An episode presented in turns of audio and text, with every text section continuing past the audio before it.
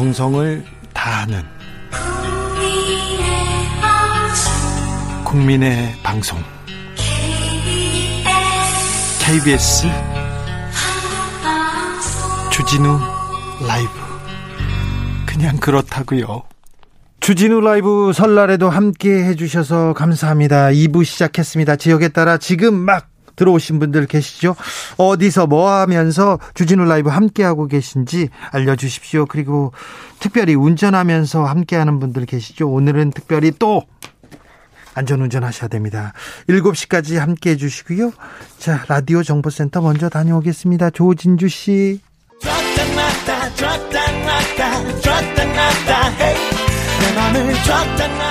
설날 밥상 올해는 특히 대선을 목전에 앞두고 있어서 대선 후보들 그리고 대선 후보자 배우자들까지 아, 밥상이 오르내립니다. 부동산은 어떻고요? 또 코로나 오미크론까지 오르내리는데요.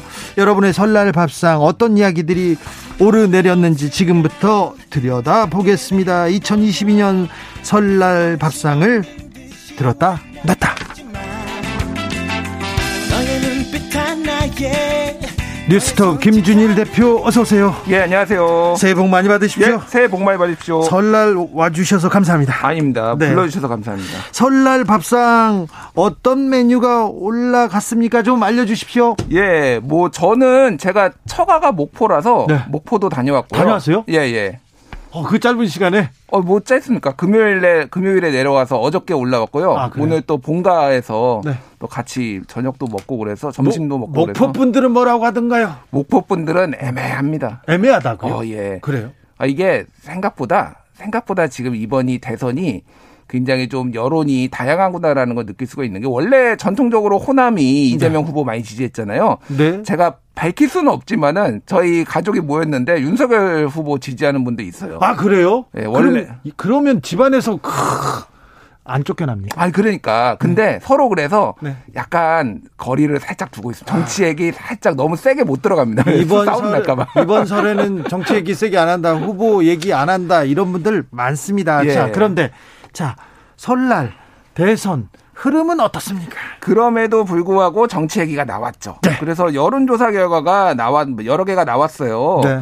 근데 일단은 크게 보면은 오차범위 밖에서 윤석열 후보가 앞섰던 게 지난주의 흐름이었다라면은 네. 여러 개가 나왔다라면 이번 주가 이제 오, 이 주초에 발표된 요것들은 대체적으로 보면은 오차범위 내로 다 들어왔어요. 아 그래요? 좁혀졌군요 예. 또. 다 좁, 그러니까 이재명 후보의 지지율이 조금씩 더 올랐다라고 예. 보시면 될 것 같아요. 그래서 지금 뭐 하나만 좀 설명을 드리면은 KBS 의뢰로 네. 공정한 어, 공영방송 KBS 의뢰로 한국리서치가 지난 27일에서 29일 성, 전국 성인 1000명을 상대로 한 조사에서 어 누구에게 내, 내일 투표할 것인가 물어봤을 때 윤석열 후보가 37.8, 이재명 후보가 33.2인데 이게 4.6% 포인트로 오차범위 아니었거든요. 오차범위 앞이 아니면은 누가 지금 앞서고 있다 말할 수 없네요. 그러니까 보통 뭐 오차범위 내에서 우세를 보이고 있다라고 하는 게 틀린 표현입니다. 그렇죠. 네, 그러니까 그렇죠. 오차범위 내에서 있고 이거 외에도 다른 대부분의 모든 여론조사가 다 오차범위 내고 이재명 후보가 조금 올랐다. 왜 올랐냐라고 분석을 해보면은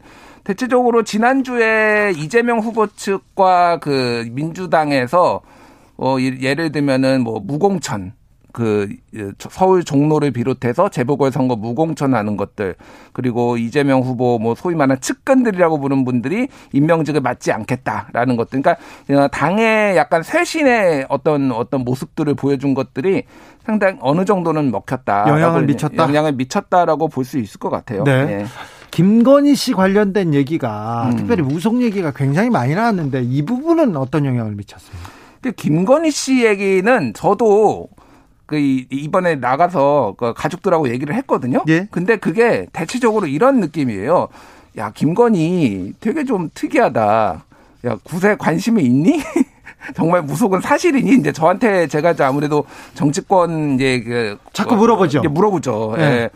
제가 아는 대로 어, 뭐 말씀을 드렸는데 어, 대체적으로 보면은 표심에는 크게 영향을 미치지 못하고 가십거리로 좀 소비되는 느낌이에요. 그런데 그 관심도는 매우 높지 않습니까? 정말 높아요. 어느 정도냐면은 네. 지난주에 지난주에 이제 저희 뉴스톱에서 그 네. 그, 매, 그 검색어 트렌드를 조사하는 게 있거든요. 예. 자, 지난주에 이재명 후보가 93만 건 정도 검색어가 나왔어요. 이재명 후보 공약 계속 내놓으면서 음. 공약 이렇게 경쟁 나서고 있습니다. 주도하고 네. 있는데 93만 건 93만 건. 그런데요. 자, 윤석열 후보 88만 건이거든요. 네. 근데 김건희 씨 200만 건입니다.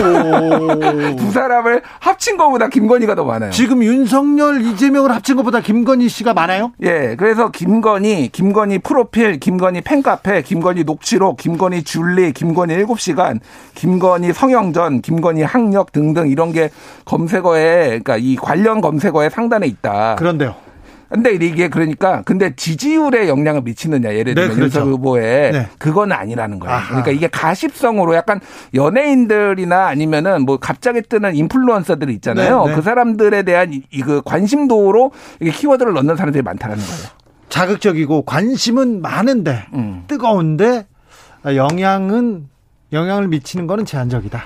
그뭐 그렇게 봐야죠. 그리고 지금 여론조사 결과가 그것 때문에 윤석열 후보가 엄청 가라앉거나 그러지 않고 지난주에 발표된 걸로 보면 오히려 더 떴잖아요. 더, 더 오른 게 많잖아요.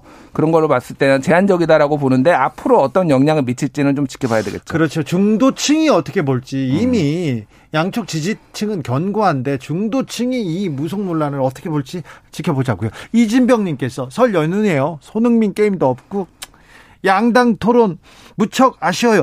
양당 토론을 하다 양자 토론을 하자고 했는데 무산됐습니다. 이 부분은 어떤 영향을 미칠까요? 자, 앞에서 저도 그 두 분 의원님들 최영도 의원, 박성준 의원님들 얘기 잘 들었습니다. 네, 네. 각자의 논리로 주장을 하시는데 그런데 뭐, 뭐 때문에 무산됐어요? 그러니까 모르겠어요. 그러니까 계속 이제 뭐 우리가 예전에 예전 표현으로 삿바 싸움 한다고 그러잖아요. 그렇죠. 씨름해서 네, 네. 뭐 여기 좀 더 유리하게 본인들이 하려고 하는 건데 그냥 국민들이 보기에는 뭐 양자가 됐든 다자가 됐든 뭐가 됐든 그냥 해라 좀. 네. 좀 이런, 들어보자. 좀 들어보자 좀. 보고 싶다. 보고 싶다. 이런 네. 여론들이 상당히 강했던 것 같아요. 그래서 전체적으로 보면은 윤석열 후보 측이 좀 더 몸을 사리는 느낌. 네. 왜냐하면은 이 흐름을 보면은 윤석열 후보 측이 제안한 것들을 민주당이 대부분 받았고 마지막에 자료만 가지고 이제 이게 틀어진 거잖아요. 네. 그런 것들을 봤을 때는 양자 토론에 또 처음에 이제 좀 강요 아니 그러니까 좀 강조했던 것도 모습을 봤을 때 윤석열 후보 측이 몸을 사리고 있다. 부자가 좀 지지율이 앞서니까 부자가 몸 사리는 듯한 모습이 전체적으로 보면은 조금 윤석열 후보 측에 안 좋은 쪽으로 흘러간 것 같아요. 네. 여론이 조금 안 좋았습니다. 윤석열 후보 측이 너무 조금 안 하려는 거 아니야? 말 못하는 거 아니야? 약간 이런 느낌이 좀 있었다고 보면 될 것 같아요. 예, 그렇죠. 그렇게 보겠습니다. 네. 사자 토론하고 앞으로는 토론이 토론이 음. 좀 영향을 미치겠죠? 토론이 많이 영향을 미치겠죠. 네. 그 서던 포스트가 CBS 의뢰로 지난 28일, 29일에 만 18세 이상 남녀 1,002명을 대상으로 조사를 했는데요. 네.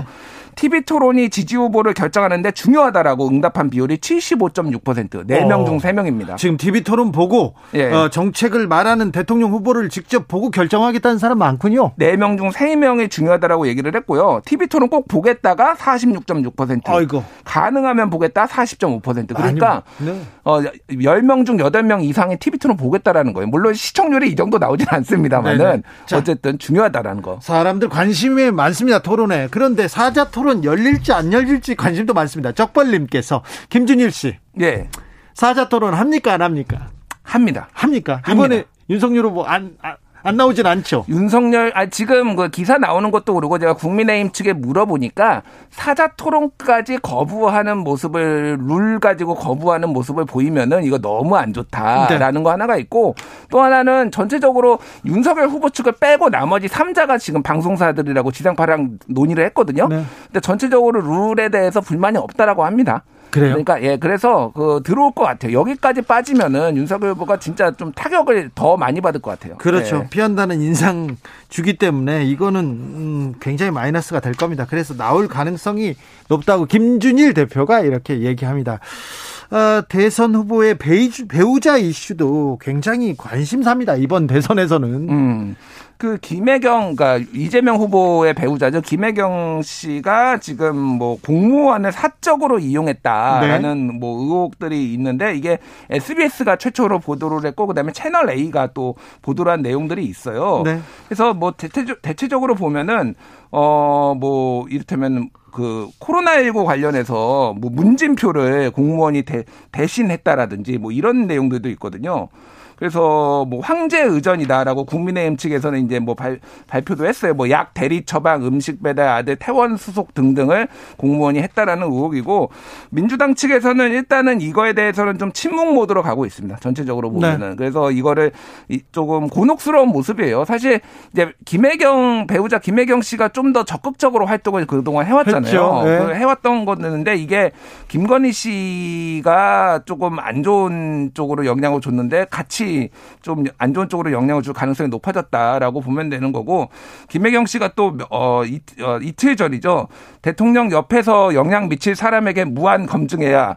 라고 MBN에 네. 나와가지고 인터뷰를 했는데 이게 본인한테도 부메랑이 지금 된 상황이에요. 네, 아무튼 뭐 배우자가 가장 큰 영향을 미칠 수 있는 사람이기 때문에 음. 이 부분에 대해서는 네. 어, 국민들이 검증해야 된다고 봅니다. 아무튼 김혜경 씨에 대한 이야기가 나왔는데 또 김건희 씨에 대한 이야기는 또 어떤 얘기가 나올지 김혜경 씨는 이 문제를 어떻게 어, 어떻게 잘 어떻게 어, 국민들한테 받아들이게 될지 좀 지켜보겠습니다. 자, 저는요, 네. 설날 때 이 뉴스를 보고 조금 충격을 아, 이건 좀 충격을 받을 만한 국민들이 많을 거다 이렇게 생각합니다. 화천대유 대주주 김만배 씨가 어, 윤석열이는 형이 갖고 있는 카드면 죽어 이렇게 언급한 녹취록이 있었습니다. 음. 이 부분이 만약에 명절이 아니었으면 진짜 더 치열했을 텐데 이 부분은 좀 어떤 영향을 미칠까요? 그러니까 요게 조금 애매했어요. 뭐냐면은 이게 처음에 YTN이 뉴스가 있는 저녁 그 변사국 앵커가 진행하는 그 거그 그 프로그램에서 보도를 한다고 했다가 네. 예고까지 네. 했다가 안 나왔잖아요. 그러니까요. 그리고 민, 그러니까 이제 내부에서 좀 반발이 있었다고 합니다. 기자 몇 명들이 어, 성명을 발표하고 뭐 이런 음. 문제 가 있었고 거기에 대해서 민주당이 항의 방문을 하고 예. 이랬는데 그 열린 공감 TV 이제 뭐 친민주당 성향으로 알려진 열린 공감 TV에서 이거를 이제 발표를 했는데 이렇게 얘기를 했죠. 윤석열이는 형 김만배가 얘기했죠. 형이 갖고 있는 카드면 죽어라고 얘기를 했어요. 그래서 이게 약간 정치 공방으로 이어지는 상황이에요. 그래서 도대체 민주당에서는 뭐냐 그 카드가. 그렇죠. 근데 문제는 이게 그러니까 김만배가 허언이냐 아니면은 진짜 카드가 있는 거냐. 이거를 지금 밝히기가 모호해졌다라는 거예요. 왜냐하면은 김만배 씨가 지금 이 상황에서 어 내가 있는 카드가 이거야라고 보여줄 리가 만무하잖아요. 그렇죠. 지금 구속된 상황에서 네, 네. 아, 구속은 안 됐군요 지금. 구속돼 있죠. 아, 구속돼 있나요? 구속돼 예, 예, 김만배 씨 구속돼 있죠. 그러니까 이런 상황에서 본인도 살아야 되고 누가 대통령이 모르는 상황인데 이거를 카드를 꺼낼 리가 없기 때문에 그 카드를 아는 사람이 나오지 않는 이상 이게 정치 공방으로 좀 흐를 가능성이 크다라고 해서 실제 요 얘기가 설 밥상에 나. 나오기는 했지만은 굉장히 제한적이었다 영향은 그렇게 볼 수밖에 없을 것 같아요. 아 이거 굉장히 어떤 카드를 들고 있을까 굉장히 궁금하기도 한데 저도 궁금한데 일단 우리가 그 예전에 그 나왔던 걸로 추론을 하자면은 김만배 씨 누나가 윤석열 후보의 부친의 집을 사줬죠. 집을 사준 것을 네. 확인이 됐잖아요. 그거 네 확인됐죠. 거기다가 네. 또 대장동 관련된 수사를 윤석열 검사가 했던 것도 있잖아요. 뭐 일부 있었죠 예전에. 그러니까 예, 예. 이런 관계를 놓고 보면 그리고 김만배 씨가 검찰 출입 기자를 굉장히 오래 했고 음.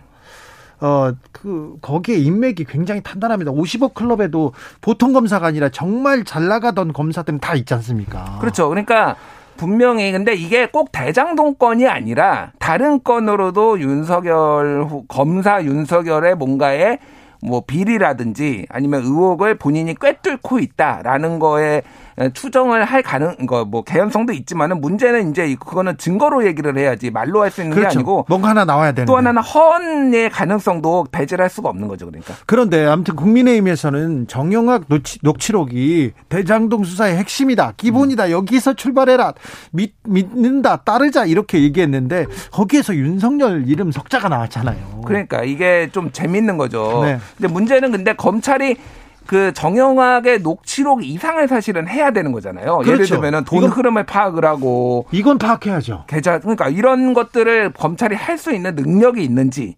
근데 이 부분은 완전 좀 대선 개입처럼 보여서 검찰이 할 수 있는 건 아니고 외곽에서 뭐 민주당이 모르겠습니다. 김만배한테 가서 물어봐서 네. 그 카드가 뭐냐라고 알아낼 수 있는지 네. 그쪽에 좀 가능성이 있지 않을까 보여집니다. 검찰 수사에는 큰 기대 없군요. 그 저, 대표님도. 저는 뭐 솔직히 네. 그 여기에는 검찰은 이런 때 몸살이지 절대 이걸로 절대 나서지 않죠. 네, 네. 네. 저도 검찰 취재 좀 오래 해봤는데 네. 이번 검찰 검찰 수사 좀 이상합니다. 아, 무능해요. 저는 네. 뭐 편드는 게 문제가 아니라 좀 무능한 게 좀 너무 좀 짜증나더라고요. 일부러 바보인 척 할 수도 있어요. 바보 아, 작전요. 네.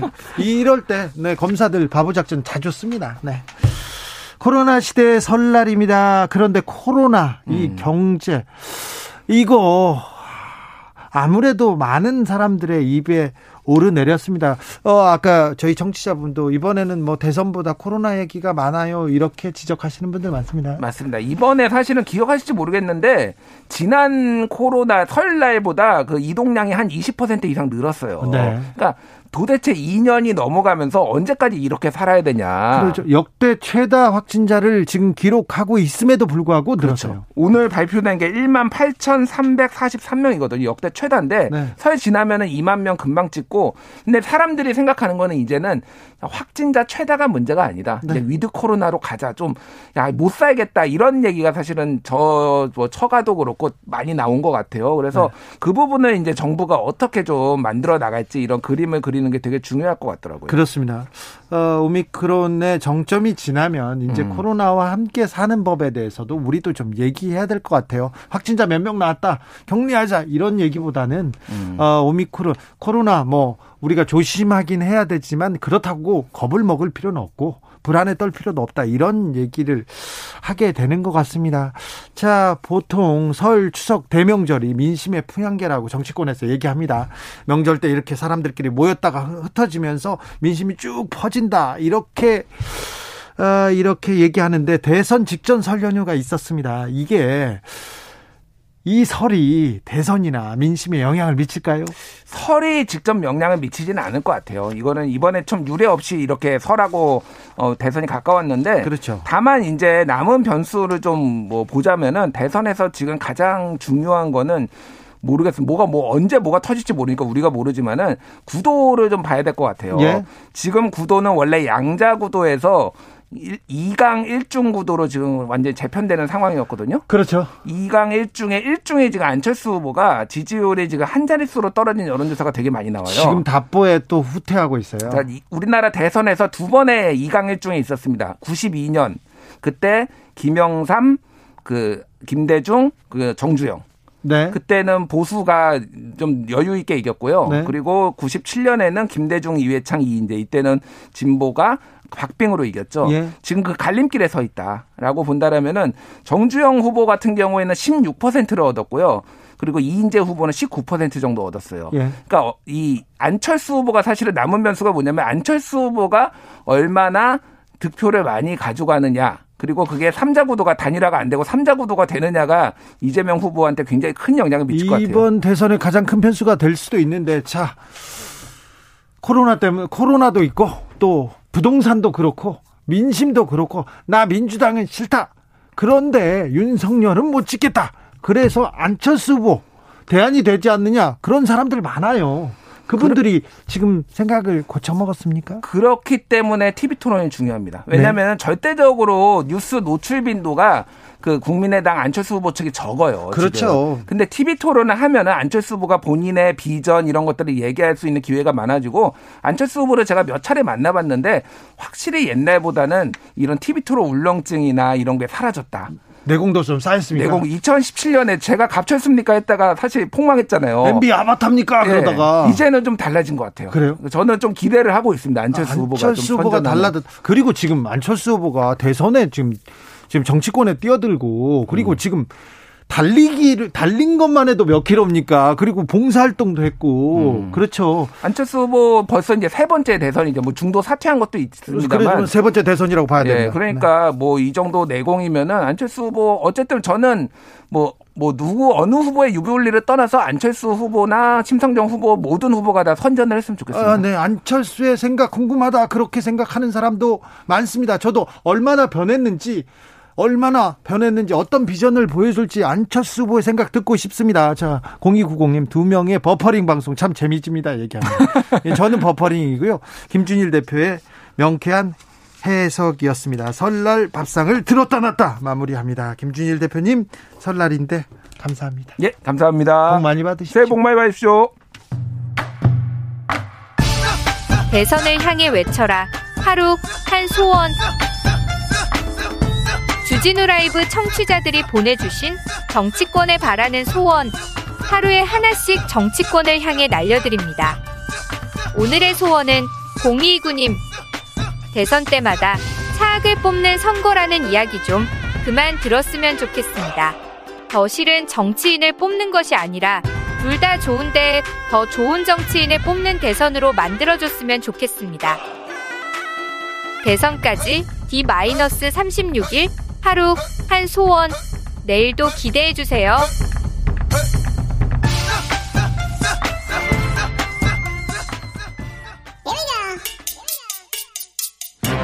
뉴스를 향한 진지한 고민 기자들의 수다 라이브 기자실을 찾은 오늘의 기자는 은지옥이요 시사인 김은지입니다. 잘 왔어요 설날 네, 많이 새해 복 받으세요. 많이 받으십시오. 음, 떡국도 먹었어요? 네, 이제 한 살씩 먹는 게 반갑지 않아서요. 음. 거부하고 있습니다. 나이 먹지 말고 떡, 떡국도 안 먹고 네, 네. 떡국 안 먹으면 나이 안 먹는 거야? 아니 뭐 그냥 심리적으로 그런 거죠. 아 그래요? 예. 좋은 생각이네 예, 20대 때는 열심히 먹었는데요. 라면 이제 먹어야 예, 되겠다. 거부하게 되더라고요. 알겠습니다 자 첫 번째 뉴스부터 가볼까요? 네, 지난 1월 27일부터 중대재해처벌법이 시행됐습니다. 제발 사람의 목숨하고 안전하고 바꾸고 막 어? 돈하고 바꾸는 그런 일은 없어야 된다. 산재에 대해서 기업의 책임을 좀 묻는 법안입니다. 네, 그렇습니다. 특히 안전보건 관리 체계 구축에 있어서 그 의무를 경영자에게 더 강하게 묻는 것이 핵심이라고 할 수 있습니다. 너무 안 물었잖아요. 네, 그러다 보니까 똑같은 재해들이 계속해서 반복되는 모습들을 우리가 정말 많이 봤습니다. 냉동 창고 계속 불납니다. 네, 그러니까 2008년 경기도 이천 냉동창고에서 불이 나서 40명이 숨진 적이 있는데요. 40명이죠. 40명이. 근데 이런 뉴스 굉장히 익숙하지 않습니까? 그렇죠. 그렇죠. 2020년에도요. 네. 그렇게 사고가 나서 사람들이 38명 죽은 적이 근데 있거든요. 그때 어떻게 처리했습니까? 네, 그때 시공사와 대표에게 각각 100, 2천만 원씩 벌금 내고 끝났습니다. 아니 40명이 죽었는데 40명이 죽었는데 2천만 원 벌금이요? 네, 그러 게다가 집행유예, 시공사 현장 소장은 집행유예, 그리고 함께 기소됐던 방화관리자 등 발주사도 집행유예 선고받고 끝났거든요. 사장은 그리고 회사는 4천만 원 벌금 내고 끝났어요. 네, 그렇죠. 그러다 아. 보니까 네, 그래서 이런 문제에 대해서 노회찬 의원이 계속 가슴 아파했어요. 만날 때마다 이 얘기를 하고 중대재해처벌법 이렇게 어, 만들자고 2017년에 노회찬 의원이 발의한 법이죠. 네, 이제 그 당시는 중대재해기업처벌법이라는 이름을 가지고 있었는데 네. 20대 국회를 결국 넘어가지 못하고요. 자동 폐기됐습니다. 그리고 21대 국회에 들어와서는 강은미 정의당 의원이 김용균 씨 사건. 예. 그렇죠. 그래서 그 사건을 계기로 해서 다시 여론이 올라갔고요. 노회찬 의원의 법안을 다시 보완해서 대표 발의했습니다. 그래요. 네. 이제 그래서 이제 산재가 노동자 개인의 불행이나 실수가 아니라 사업장이 미리 막고 재발해야 하는 것이다. 이 시스템의 문제로 우리 사회가 인식해야 된다라는 의식들이 아주 많이 올라가서 이러한 법들이 제정되게 되었는데요. 그런데요, 경영계에서 강하게 반발합니다. 그래서 노동계에서는 누더기 법안이라고 계속 얘기합니다. 그런데 이거 뭐 우리나라만 있는 그런 법이다. 이거 경영자들 다 죽이는 법이다. 이렇게 주장하기도 하는데 야당에서는 실제 다른 나라하고 이렇게 비교해 보면 어떻습니까? 네, 특히 경영에 그런 비판이 많은데요. 네. 호주, 캐나다, 영국 여기 다 관련된 법이 있습니다. 실제로 그 법들을 좀 본따서 만들기도 했었고요. 네, 호주에서는요. 네, 사용자와 고위직 관리자에게 20년 이하 금고, 한국 돈으로는 2억 7천만 원 가까운 벌금이 병가될 수 있게 규정을 하고 있고요. 거기에서 캐나다- 호주에서는요 산업 살인법이라고 이름을 아예 네, 그렇게 그렇죠. 이름이 그렇습니다. 예. 네, 그리고 캐나다에서도 어, 이 벌금형을 규정하게 하도록 하게 있는데요. 하지만 그 법과 별개로 형법을 적용해서 부상에는 10년 이하의 징역, 사망에는 무기징역까지 개인에게 선고할 수 있도록 했습니다. 영국에서는 이 법안을 만들어 가지고 그래서 노동자 사망 사건 수를 획기적으로 줄였습니다. 네, 굉장히 그 벌금의 수위가 높습니다. 물론 형사 처벌을 하진 않는데요. 벌금형을 엄청 올려서 그 기업의 실제적인 부담이 되도록 해서 안전관리 업무에 강하게 의무를 지금 제한하고 있는데요. 예. 실제로 지금 중대재해처벌법이 일어났다고 하더라도 무조건 모든 경영주를 처벌하는 게 아니거든요. 예. 안전 산업 산업 안전의 의무를 다 지키지 않았다라는 인과관계가 증명이 돼야 되는 게 네. 사실 노동계가 비판하고 있는 지점이기도 아니, 합니다. 이번에 현대산업개발 안전 관련해서 법을 지키지 않았잖아요. 뭐 이제 수사가 진행되고 있긴 한데요. 날이 추울 때 빨리빨리 그 산업 경, 건설을 하다 하게 하다 보니까 생긴 문제들이다라는 비판을 많이 받고 있습니다. 영국에서는 기업 살인법이라고 명명해 가지고 이 기업을 처벌하는데 이런 경우는요. 수백억이 아니라 수천억 원의 벌금을 낼 수도 있습니다. 감옥도 가고요.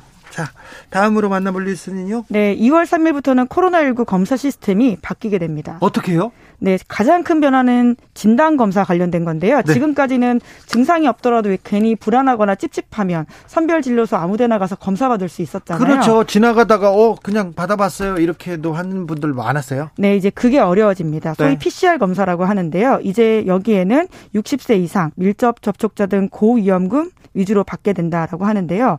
본인이 자가 검사 키트를 먼저 받아서 거기에 양성이 나올 경우에는 어, 실제로 PCR 검사를 받을 수 있게 한다고 어, 그러면 합니다. 어 나는 좀 몸이 좀 이상한데요. 어떻게 해야 돼요? 그러면 선별 진료소에 가서 아, 자가 진단 키트를 받고요. 받고 그래서 예, 예, 거기서 양성이 나올 경우에는 PCR 검사를 받을 수 있다라고 하고요. 네. 그러지 않을 경우에는 동네 병원에 가가지고는 신속 항원 검사 결과를 받을 수는 있다라고 하는데 여기엔 돈이 들긴 합니다. 네, 많이 드나요? 5천 원 정도 5천 원요? 하는데요. 일본은 음. 20만 원 이렇게 내야 돼서 그래서 그때 확진자가 확 줄었었잖아요. 근데 우리는 5천만 원 정도군요. 네. 그런데요. 코로나에 확진돼도 조금 변화가 있다면서요? 예, 무증상이나 경증일 경우에는 예방 접종 완료한 사람이라면 7일간 재택 치료, 그러니까 격리되게 되고요. 역시 무증상 경증인데 저 백신을 맞지 않았다라고 할 경우에는 열흘 동안 재택 치료를 받는다라고 합니다. 예. 그러니까 이제 앞으로는 재택 치료가 기본이다 이렇게 이해하시면 좋을 것 같습니다. 알겠어요. 그런데 밀접 접촉자는 어떻게 됩니까? 사실 그게 좀 가장 궁금할 수밖에 없죠. 네. 왜냐하면 그런 경우들이 꽤 많잖아요. 아우, 저도 밀접 접촉해가지고 보는 경우 예. 이중 격리하는데 막 너무 힘들더라고요. 예, 이제 그런 경우는 많이 사라질 것으로 보이는데요. 네. 예방 접종을 완료한 사람 같은 경우에는 저는 완료했어요. 예, 사실상 격리가 면제된다 이렇게 보시면 됩니다. 수동 감시 대상이 되기 때문인데요. 네. 그런데 접종을 하지 않았거나 불안전 접종, 그러니까 어, 3차까지, 3차까지 안, 맞거나 혹은 네. 그것이 2차까지 맞은 사람은 90일이 지난 사람 이럴 네. 경우에는 미 그, 불안전 접종자라고 하는데요. 네. 그럴 때는 7일 동안 격리해야 된다라고 합니다. 알겠어요. 네.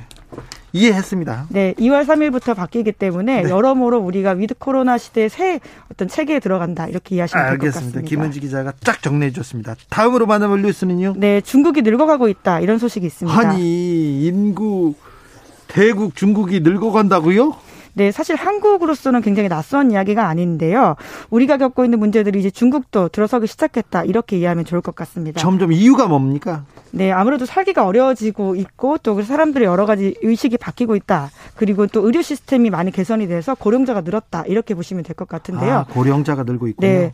그러니까 새로 태어난 사람은 줄고 사람들이 오래 살기 시작하면서 겪는 문제이기도 합니다. 네. 그런데 가장 중요한 건 지금까지 중국이 아주 빠르게 성장해 오지 않았습니까? 예? 그래서 이러한 생산 가능 인구가 늘어서 경제 성장에 굉장히 유리했던 지점들이 있는데요. 그렇죠. 그런 고성장이 좀 꺾이는 게 아니냐라는 우려가 나오고 있는데요. 어이구 중국의 고성장이 꺾인다. 우리는 좀 대비해야 됩니다. 네. 네. 당장은 아닌데 이제 그럴 가능성이 있다라는 지점에서인데 이게 보통은 1인당 GDP가 3만 달러 내외였을 때 네. 고령화를 맞이한 주요 선진국이 그렇게 된다라고 하는데요. 그렇죠. 고령화로 급속히 접어들어 가지고 굉장히 힘들어지는데요. 중국은 네. 어떻습니까? 그런데 중국은 지금 12,000달러 정도이거든요. 네. 근데 이런 문제에 직면할 가능성이 커졌다라고 하는 게 빨리 왔기 때문에 더욱더 이 중국이 늙어간다는 시그널이 전 세계에 좋지 않은 징조일 수도 있다. 이런 분석들이 나오고 있습니다.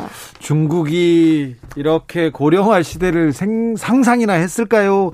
얼마 전까지만 해도 불과 얼마 전까지만 해도 한 자녀 정책 펼쳤잖아요. 네, 그렇습니다. 1978년에 시작했던 그 정책이 38년 동안이나 지속됐는데요. 그러니 까 2016년 돼서야 이게 바뀌었습니다. 네. 공식적으로는요.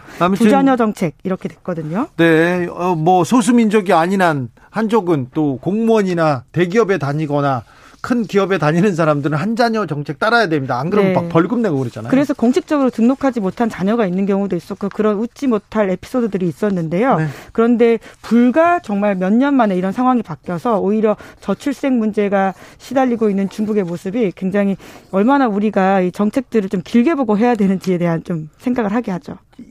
이자녀, 두 자녀 정책입니까, 지금? 네, 근데 지금은 또 이제 세 자녀 정책까지 지금 꺼내들고 있는데요. 아, 지난해 그래요? 5월에는 이제 그렇게 하자라는 이야기인데. 세 자녀 정책까지 나왔어요? 네, 그런데 이제 너무 늦은 게 아니냐 이런 지적이 나오는데요. 네. 심지어 1991년만 하더라도 낙태 캠페인을 중국이 벌일 정도로 그런 문제가 있었거든요. 그렇죠. 그런데 이제 30년이 흐르자 현재 이제 그런 과거의 대가들이 돌아오고 있다라고 볼 수 있는 낙태 거죠. 캠페인요, 중국이? 네, 굉장히 좀 예, 이런 일이 예, 있었어요. 좀, 예, 끔찍한 이야기이긴 한데요. 우리 100일간 아이 없기 뭐 이런 캠페인이 실제로 특정 지역에서 있었다. 100일간 합니다. 아이 안 만들기 이런 정책이 있었어요. 예. 참 대단합니다. 네. 대단한 중국입니다.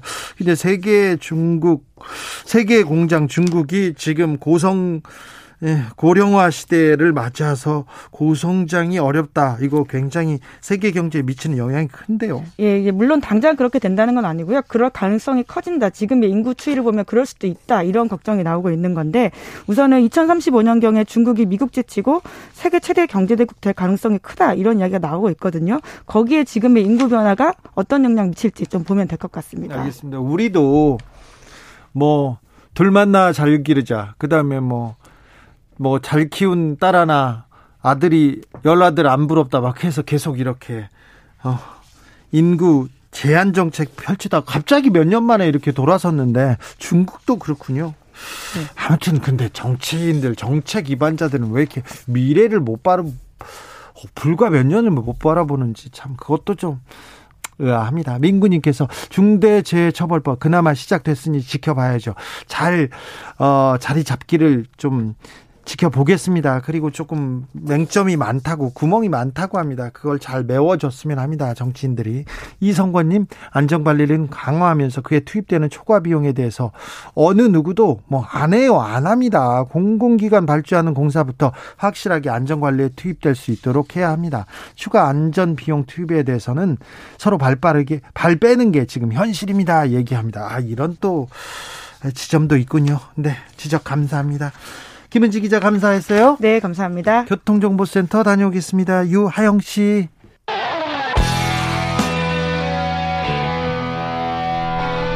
스치기만 해도 똑똑해진다. 드라이브 스루 시사 주진우 라이브.